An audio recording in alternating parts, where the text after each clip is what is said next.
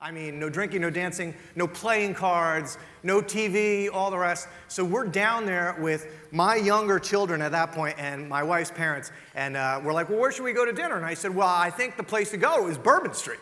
And uh, mama, that was a, uh, a horrendous mistake.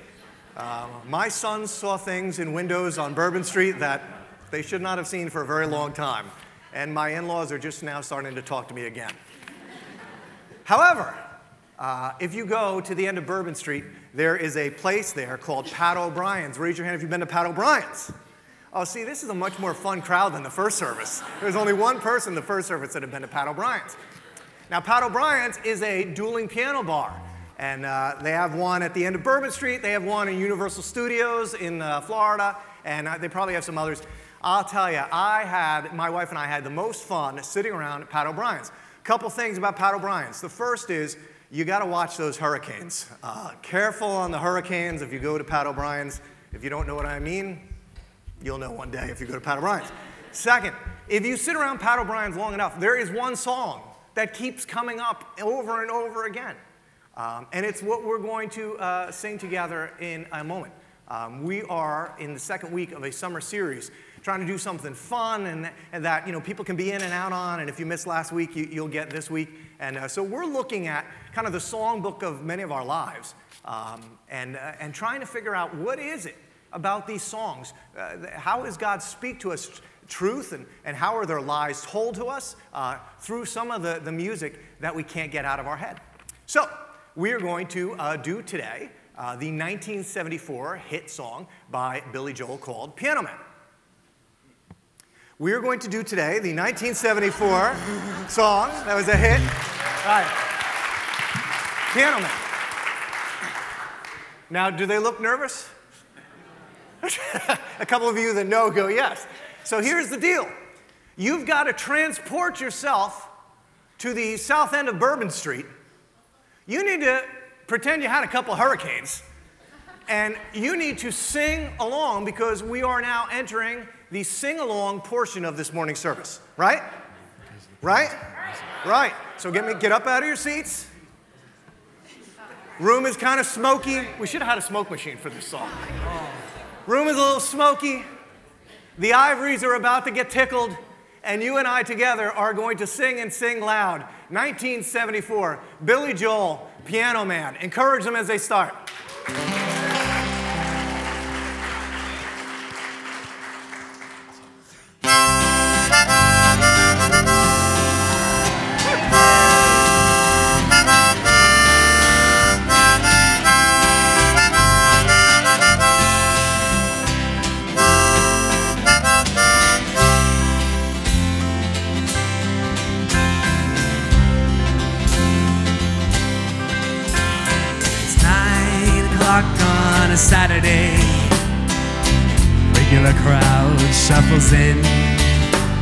There's an old man sitting next to me, making love to his tonic and gin.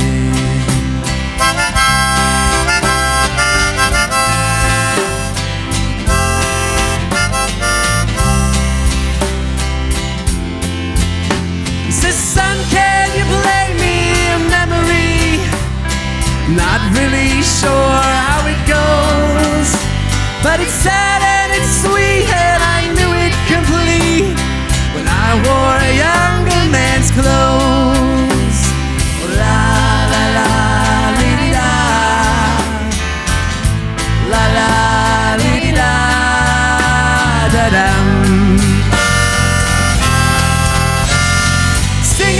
a song, you're the piano man. Sing us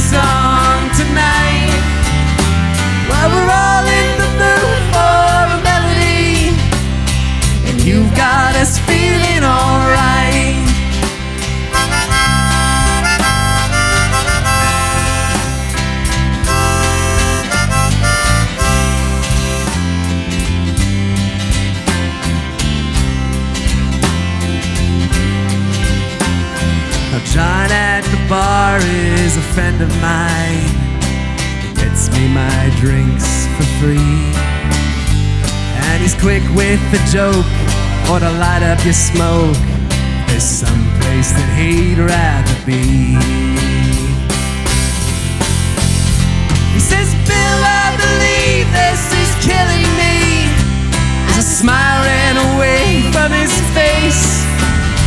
Well, I'm sure that I could be a movie star if I could get out of this place. Oh la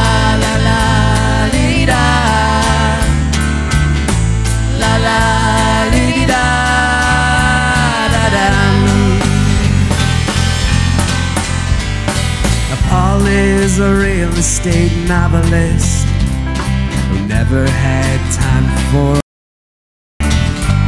And he's talking with Davy, who's still in the Navy.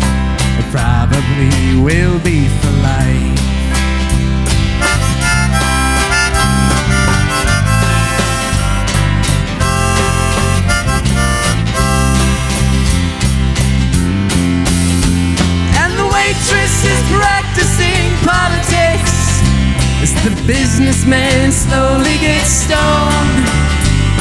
Yes,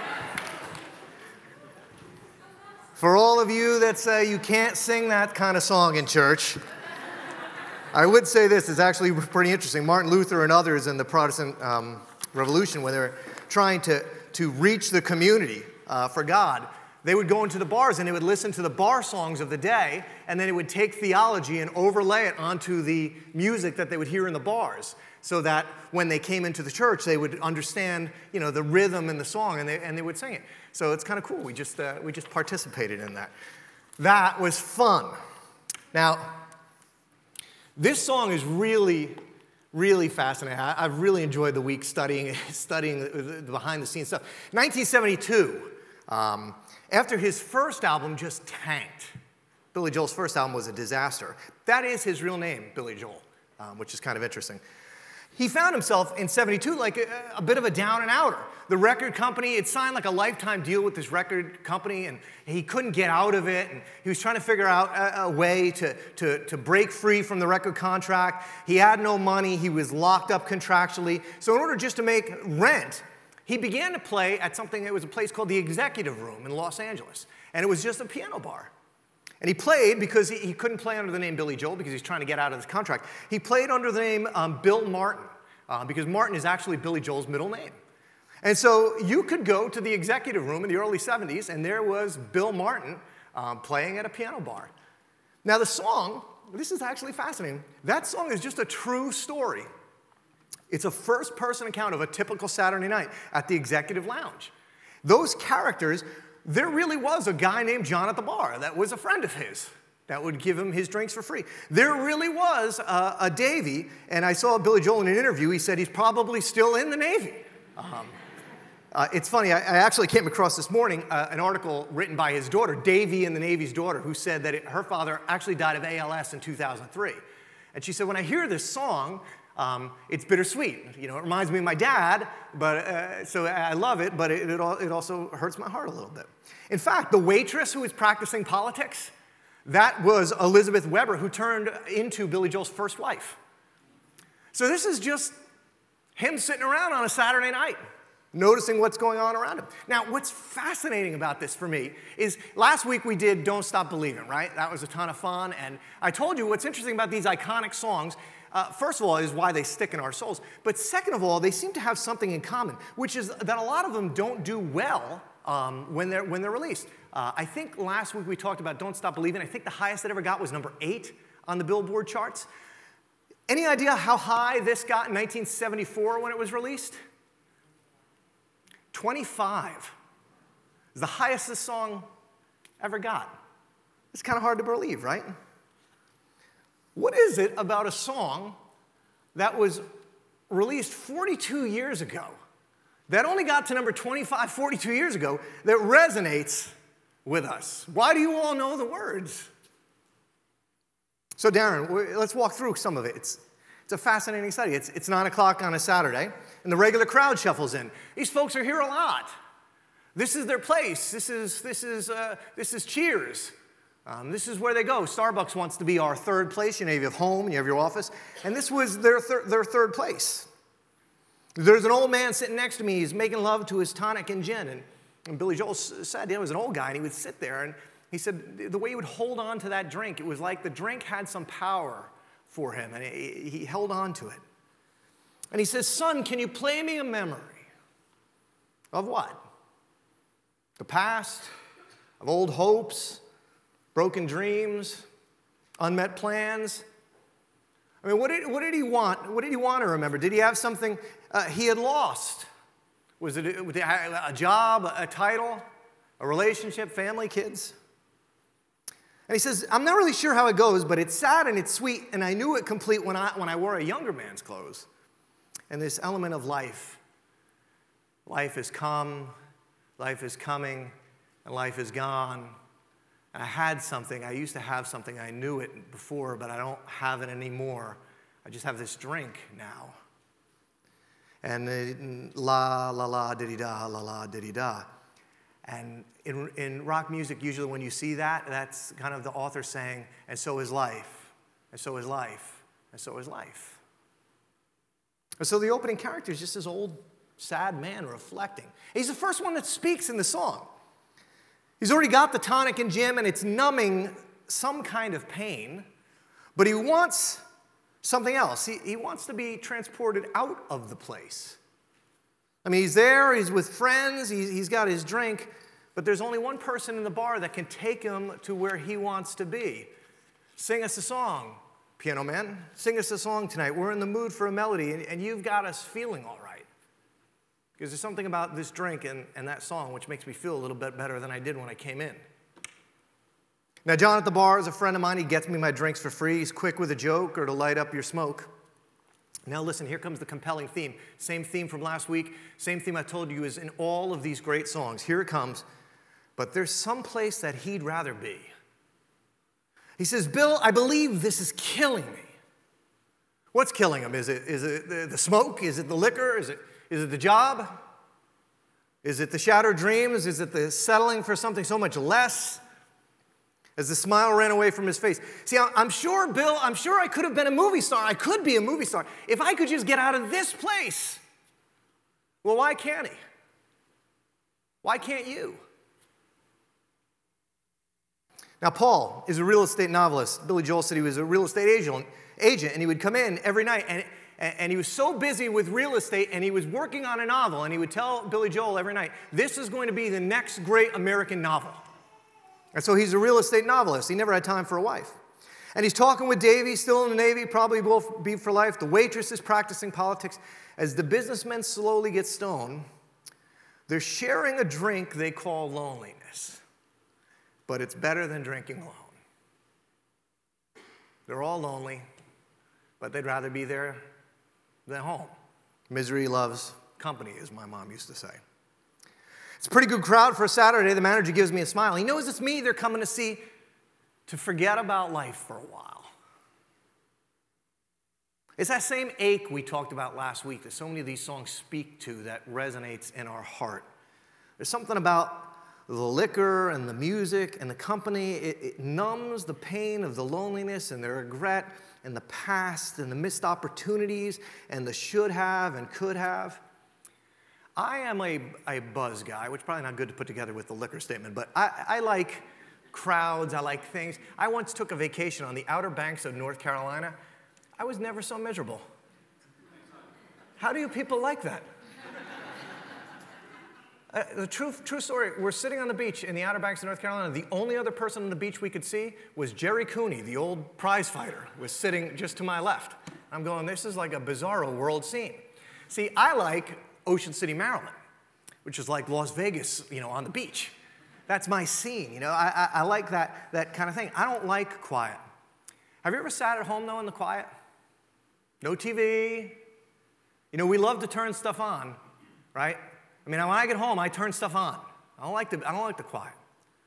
Because the quiet forces me to think and reflect and feel and ponder and, and wonder, right? What's going on with my life?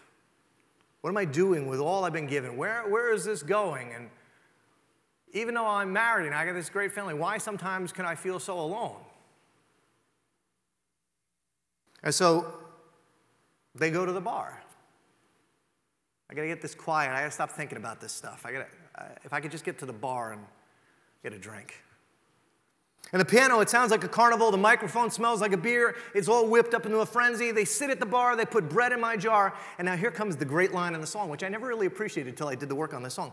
And they say, and this is profound, you got to picture Bill, Bill Martin as he was known in the days. Billy Joel's looking at these lost and lonely and broken souls, and there's an element where he's saying, you know, you could have been so much more. Like, you could have been a movie star, and you could have been an author, and you could have been a politician. Like, you could have done a lot of things with your life. You had all this ability, but you, you somehow settled into this. You somehow let this be your story. And you almost see him like looking at them as he's writing the song, right? Judgmentally, like, what happened to you people? What happened? There's failed potential here. And then here's the line of the song. And, and the patrons then, they sit at the bar, they put bread in my jar, and they say, Man, what are you doing here?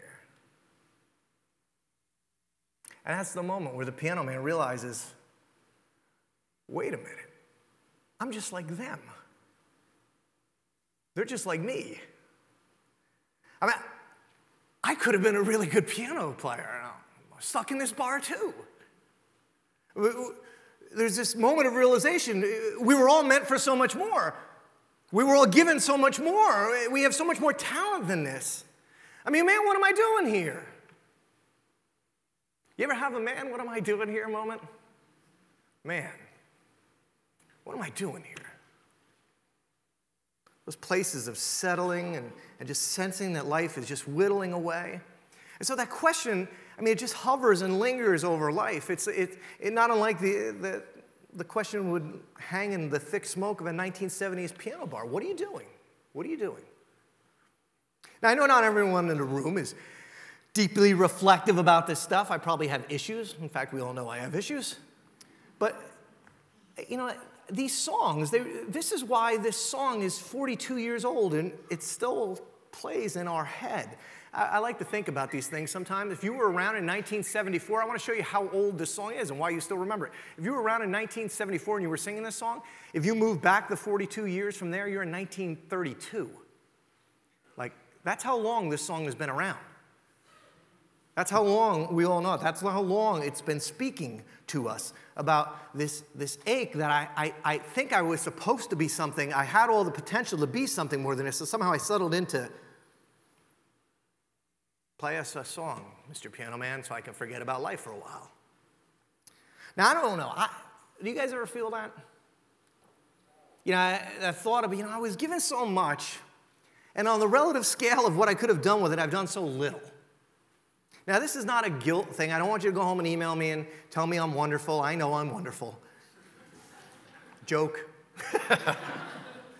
but it's more like the, it's more like I understand that there's this spiritual battle in my soul for my life, right? And when I see it clearly, it seems like there are possibilities for, for greatness, for life, and for adventure and, and battle that God is calling me to and you to with our lives plans, the scripture says that God had plans for good works for you in place long before you were born. There were assignments, there were duties, there were impacts in this fallen and broken world that you could have, that I could have. But there's this other voice in my head that says, don't do anything crazy. Just sit a while. Pull a chair up to the bar. Have another beer. Son, can you play me a melody? I'm not sure how it goes, but it's sad and it's sweet, and I knew it complete when I wore a younger man's clothes. We as people have an incredible propensity to mimic life, to look like we're living, but in, in the ends, uh, in the end, are in our hearts. And remember, Jesus is not concerned about your performance. He's not judging you uh, based on how much you're doing for him. He's, Jesus is worried about your heart, okay? There's nothing more beautiful to Jesus or more threatening to the enemy of your soul than a man or woman fully alive and engaged in life. Employing and engaging all of their God given dreams and talents, talents for the purpose of God that He's laid out for them. That is life. But so often we mimic life. But our hearts lay dormant somewhere inside. We have money and titles and friends and family, but for so many of us, it sometimes feels like we're, you ever just feel like, I feel like I'm playing house sometimes. I feel like, I, I feel like I've just, I, am a character in, in, a story that I walked into. I, I had this kid that lived next door to me, Rob Penna, growing up. Rob had a basement. In our neighborhood, if you had a basement, that was like the coolest thing because nobody had a basement. Anybody remember that old show from the 70s, Emergency? Um, showing your age, you people. But uh, emergency, you know, there was these fire trucks and firemen, and Rob and I used to be like the fire guys, and we, we had these tr- we'd make these trucks in his basement, and I would always there was two guys. There was John, who was the cool guy, and there was this other guy. I don't remember what his name was, um, but I got to be John. I'd like to think it was because I'm cool, but I think it's just because my name was John. So, and Rob would always be the other guy, and so Rob and I we were going to be firemen.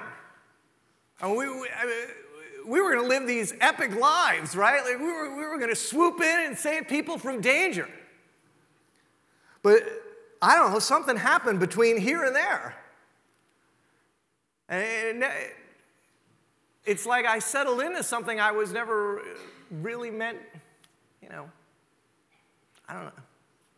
See, Jesus understands. He understands our propensity to mim- mimic living. He tells a really weird story that some of you may have never heard before. He gathered one time with, with some folks in his community, and he said, To what can I compare this generation? He said, Here's what you guys are like. You're like children that play a game in the public square. And the, the children, they complain to their friends. We played wedding songs and you didn't dance, and we played funeral songs and you didn't mourn. Jesus said, Because John the Baptist he didn't spend his time eating and drinking, and you said, well, he's possessed by a demon. And then I came along, on the other hand, and you said that I, I go to feasts and have drinks, and you say I'm a glutton and a drunkard and a friend of tax collectors and sinners. Scholars tell us what Jesus was referring to is, is what the, the kids did in the public squares at that time. It was, it, Jesus likely played this game when he was like a 10 year old kid. They would mimic adult emotions without the, kids would mimic the adult emotions without a deeper understanding of what was going on. So the game would take the form of mimic, mimicry and would proceed towards trying to confuse and worry the other team of children. So eventually the whole group would dissolve into laughter and confusion. They would see their parents at a wedding, and, and so they, they knew what parents should do at a wedding. So what they would do is a couple of kids would play a, a couple notes of a wedding song, and you'd see if the people would start to dance and have fun. And then they knew what parents, their parents would look like at a funeral, so they'd play a couple bars of a funeral song, and, and they, would hope that they would kind of fake mourning. And the kids in, in Jesus' story were getting upset because they're going, Well, wait a minute, I played for you happy, you know, I, I played for you the story of John, which says that, you know, you're all sinners and broken and you need to repent, and you didn't believe him. And now I come along and say, well, everything that John said is true, but I'm here to shower on you grace and love and mercy. And you say that everything I, you know, what is it for you? You don't seem to be engaged in either one of these truths. It's as if they were children just playing a purposeless game in the town square. And Jesus says, We can be like this. The world plays some music for us, and we mimic life. But there is, there is no real life there. Sing us a song, Mr. Piano Man, sing us a song because we'll forget about life for a while. You and I are perhaps, here's the truth of it, you, we are perhaps some of the most blessed people to ever occupy the face of the earth. We have more education, more talent, more money, more health, and more technology than anybody that's ever lived. And you know what we do with almost all of it? We kiss almost all of it away. Notice I'm using the word kiss there. We kiss it all away. See, Jesus knows this about you and I. Hear this, I'm going to say it several times because I want you to get it out of the talk today. The greatest threat to our lives, our world, His kingdom, is that those to whom He has entrusted so much, people just like you and I, would choose. The threat is not that we would choose to spend it unwisely, the real threat is that you would choose to do nothing with it. This is the serious threat to your heart and your kingdom. So much so that Jesus tells these two pretty pointed stories. I told you last week, I really like baby Jesus and kind Jesus and Christmas Jesus. But when Jesus grows up, sometimes he says hard things. And he tells these stories about our propensity to mimic life and our propensity not to use the gifts we were given and engage them in real world living. In Luke chapter 12, he starts, Jesus goes, A faithful, sensible servant is one to whom the master can give the responsibility of managing his other household servants and feeding him. Feeding him. This is not hard work. Jesus is saying, a faithful servant is one who will take care of others, who will love others. Does this sound familiar? Love the Lord your God, love your neighbor. So if the master returns and finds that the servant has done a good job, there will be reward.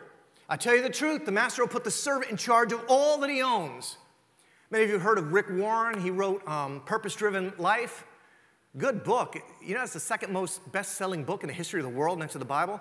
I didn't think it was that good. But anyway, um, one of his primary teaching points is that this whole experience in the life that we're living in in this world is training ground, proving ground for what's going to co- what's coming. What happens with what we've been given now, how we engage it and use it in this life will determine what our future looks like on into eternity, what we're given and entrusted with for all of eternity. So let's go on. But what if the servant thinks, my master's not going to be back for a while, begins to beat the other servants, goes down to the bar, has a couple drinks, forget about life for a while? The master is going to return unannounced and unexpected, and he's going to cut the servant in pieces and banish him with the unfaithful. That's not nice. A servant, he was given all of the gifts from the master. He, he was asked to, all he was asked to do, all he was asked to do was to just care about somebody else other than himself. I, the, the, the master said, I gave you all of my stuff. Would you just watch after the servants? Now, he didn't go spend it on himself. He didn't go invest it in his, in his, he didn't line his own pockets with it. He just didn't do anything with it. Jesus goes on, a servant who knows what the master wants. Well, what did he want? Just take care of the others. You might know the, the verse in Micah, right? Oh man, what is God, what is, um, uh, what has God shown you? He's shown you what's good. What does the Lord require of you? Act justly, love mercy, walk humbly. A servant who knows what the master wants, but isn't prepared and doesn't carry out these instructions will be severely punished. How we take all that we've been given and blessed with in this life matters after this life. But someone who doesn't know and then does something wrong, well, you know, they're not going to be punished as, as, severely. So here's the key. Here's the key verse, okay? Catch, uh, hear this now. When someone who has been given much, much will be required in return. And when someone who's been entrusted with much, even more will be required. And so, church, here in the history of the world, very few people whom have ever lived have been given more than you and me. And we have an incredible propensity to kiss it all goodbye. Now, if, if you would say that I'm a follower of Jesus, if you've surrendered your life to Him, the truth is, the scripture says His Spirit comes alive in you. So, therefore, you have power and purpose and potential to do incredibly more than the scripture says than you could even ever imagine. You could change the world. The greatest threat to you changing the world, your home, your office, our church, this town, your children, the greatest threat to you making impacts there with this new life that Christ has provided you is not that you would take those gifts and waste them on yourselves. Certainly we do that. But the greatest threat to your home, your office place, our church, this town is that you would take everything you've been given and you would do nothing with it. This is such an important story. Jesus wants you to see this so much. He shows it one more time. Matthew chapter 25. Again, he starts again. Why? Because I'm going to tell you this again. It's important you understand. He says the kingdom of heaven, it can be illustrated by the story of a man who goes on a long trip. Same story, right? He calls his servants together, he entrusts them with his money, and he tells them, uh, entrusts his money to them while he's gone. He gave five bags of silver to one, two bags of silver to another, one bag to the last, dividing it in proportion to their abilities and then he leaves on his trip. Well, the servant who received the first bags of silver began to invest the money and he earned five more. The servant with two bags of silver also went to work and earned two more, but the servant who received the one bag of silver dug a hole in the ground and hid his master's money. Didn't spend it on himself. No wine, women, and song here. Just didn't do anything. After a long time, the master comes back from his trip and he calls them to give an account of how they used his money. The servant to whom he entrusted the five bags of silver came forward with five more and said, Master, you gave me five bags of silver to invest. I earned five more. Remember, this is, this is training ground, this is proving ground for the life to come. Well, the master was full of praise. Well done, my good and faithful servant. You've been faithful in handling this small amount, so now I'm going to give you many more responsibilities. See, it's not even really about money. This isn't a money story. Let's celebrate, let's party. The servant who received two bags of silver came forward and said, Master, you gave me two bags of silver. I've earned two more. It wasn't about the return, right? One brought back five, one brought back two. The response is the same. Well done, good and faithful servant. You've been faithful in handling this small amount. Now I'm going to give you many more responsibilities. Let's celebrate together. And then the servant with one bag of silver came and said, Master, I knew you were a harsh man, harvesting crops you didn't plant and gathering crops you didn't cultivate. I was afraid I would lose your money so I hid it in the earth. By the way, when I read this this morning, it struck me. Remember when um, Adam sinned in the garden, first couple chapters of the whole Bible, right? Uh, God's looking for Adam, and he, Adam said, and Adam's hiding, and God goes, "What are you doing?" He goes, um, "I was afraid, so I hid." Same story. I was afraid I would lose your money, so I hid it in the earth. Look, here's your money back. I didn't spend it on me. I didn't use it, I didn't use it for anything bad. I don't have a big house or a nice car. I just wanted to give you your money back. But the master replied, You wicked and lazy servant. If you knew I harvested crops I didn't plant and gathered crops I didn't cultivate, why didn't you deposit my money in the bank? I mean, at least I could have gotten some interest on it. And then he ordered, here, because here comes the life to come take the money from this servant and give it to the one with the 10 bags of silver. To those, this should sound familiar, same line. To those who use well what they are given, even more will be given, and they will have an abundance. But from those who do, from those who what? Do nothing, even what little they have will be taken away. The greatest threat to you and I and to a world that is in so dire need of actual Christian people. The greatest threat we face is not that we make wrong choices with how we invest the talent and the power and the potential that we have, it's that we choose not to invest them at all. So I just want to close with, with, with, a thought on this. The song and the scriptures tell the story of three things that are going to keep you from engaging your gifts, from following your call, and igniting your heart once again. There are three things that will keep you mimicking life instead of reading it. The first one is the one I told you about last week. I don't want to go into it much now, but, but the, you watch it online. The first thing that keeps us paralyzed in our potential is fear fear of failure, fear of loss, fear of others, fear of looking bad, fear of you name it. We're fearful people. This is why the number one saying of Jesus while he walked on earth do not be afraid. I've got you. You have nothing to be afraid of. What keeps Paul from, from ever getting a wife? What keeps Paul from ever publishing the novel? What keeps Billy stuck in the Navy? They don't want to take any risk. You know, we, we're in the middle of three weeks of 120 people going to Guatemala, $55,000 of houses being built and all the rest. 12 years ago, our church had never been on a missions trip. And I just felt heavy about that. We're in a church that's called a Christian Missionary Alliance Church, and none of us had ever done anything missional. And so I felt like God was saying, You got to do something missional. So I said, Well, let's see if we can find the opposite of Menem. And we found this garbage dump in Guatemala. And so I felt like God said, Okay, go talk to, pe- go, go talk to the church and invite them on this mission trip. I cannot tell you how much I didn't want to do that. Not only did I not want to go to a garbage dump in Guatemala, but I was willing to do it. What I didn't want to do was ask you to do it. You know why? Because of what, how would I look if I got up here and I preached my heart out and I said, You need to come join me in Guatemala in the garbage dump? What, how would I have looked if none of you signed up? And I almost didn't preach that sermon because I was afraid of how I would look. Do you see what fear can keep you from? A stupid fear like that, like how I would look? And now look what God has done down there hundreds of homes, hundreds of thousands of dollars, children blessed all over the place. What is fear keeping you from? What are you so afraid of? Please understand how much that God loves you. So much so that He sent His Son for you. And when you get it, perfect love casts out fear. Here's the second thing you need to put in your rearview mirror if you're going to get out of the piano bar, if you're going to start living again. You have to let go of past failures. Listen, the financial industry has it right. Past performance is not indicative of future results. It's not. I know, I know you might be going, you know, I tried that once, but it didn't work.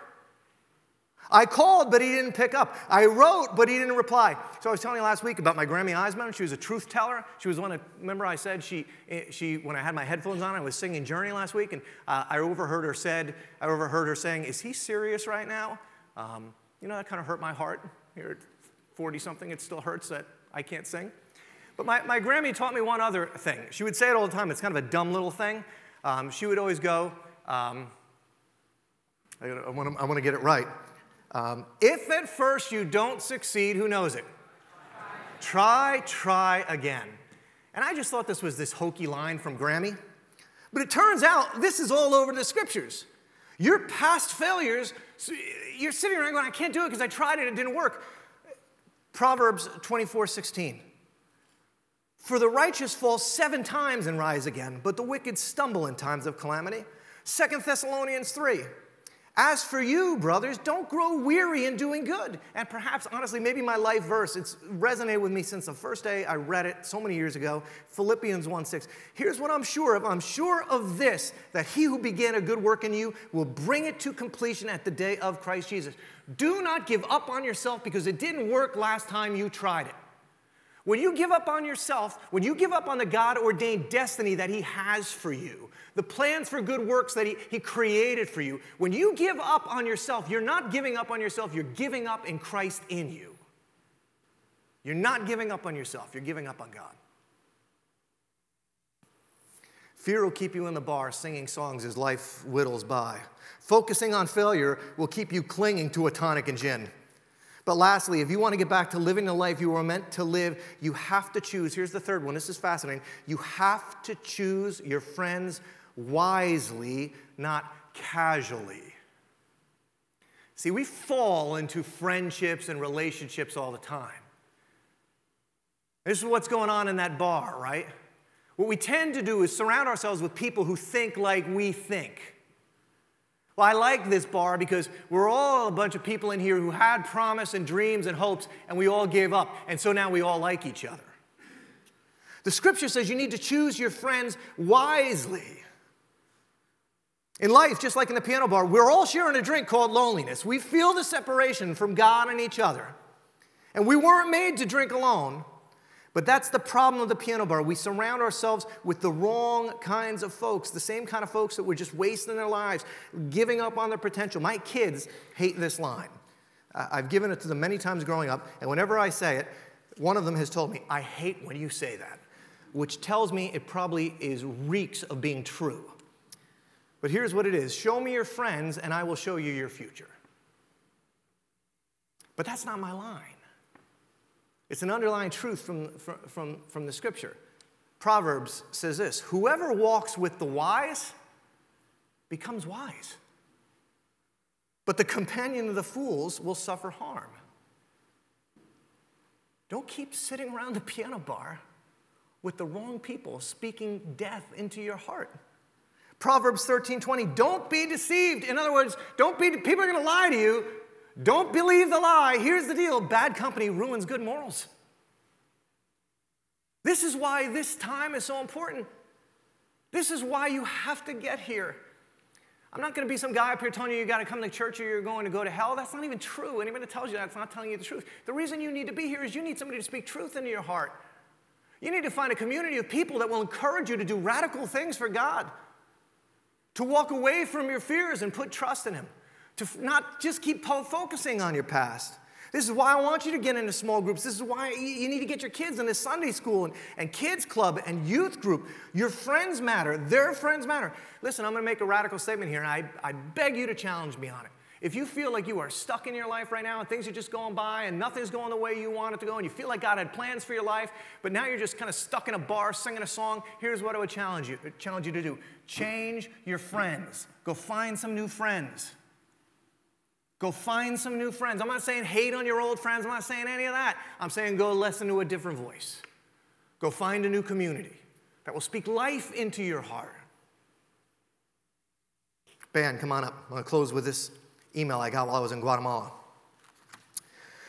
There was a young woman in our church that was here. She's been here, I don't know, a couple years. And last year she came up to me. She said, uh, she said, Can I ask you a question? I said, Yeah. She goes, I feel like I'm, I'm in this in a relationship, but I don't think God wants me to be in it. She said, So, you know, I, I'm thinking I should get out of it. And I said, Well, do you think God wants you to be in it? She said, No. And I said, Well, you should probably get out of it. And so, uh, yeah, sound advice, right? so uh, she came back. She said, Yeah, that was really hard, but I feel like this is what God wanted. And so a couple weeks go by, and now she's kind of fired up about this. And she goes, uh, It's right over here. She goes, John, I asked you another question. She says, I feel like God is telling me to quit my job and go do something else because I have this passion that God has called me to with this nonprofit I want to start. And in order to start it, I need to get out of this job and start a different job. And I think I know what that is. So I think I know what, what job God wants me to get, and I think I know what He wants me to do in my life. So I don't know what to do. And I said, Well, it sounds like to me you should probably quit your job and go do those other things. Now, here's the problem with being a pastor. I'm starting to understand this more the longer I do this some of you people actually listen to the things I say. and so she called me, she emails, she, she's an emailer. And so she emailed me, she said, So, Pastor John, I quit my job this week. I really need to talk to you. And I'm going, Holy smokes, I just destroyed this girl's life, right? And so I said, okay, I'll be here. You know, I'm always here on Sunday. I'll see you on Sunday. And so she came up to me and she goes, I have to tell you, I went in and I quit my job. And I said, Well, what did you do? She said, Well, I went to the guy and I told him, This is not what God has called me to do. I know what God has called me to do. I, I, I don't have any passion for this. I don't want to insult you, but I don't want to do this the rest of my life. And, and I really feel like that God is calling me out of this to go do this. And I said, You know, that sounds kind of tough. Like, you really had to put it like that? And she goes, Well, you know, I just wanted to be honest. And I said, Well, what did, the, what did your boss say? It's a completely true story.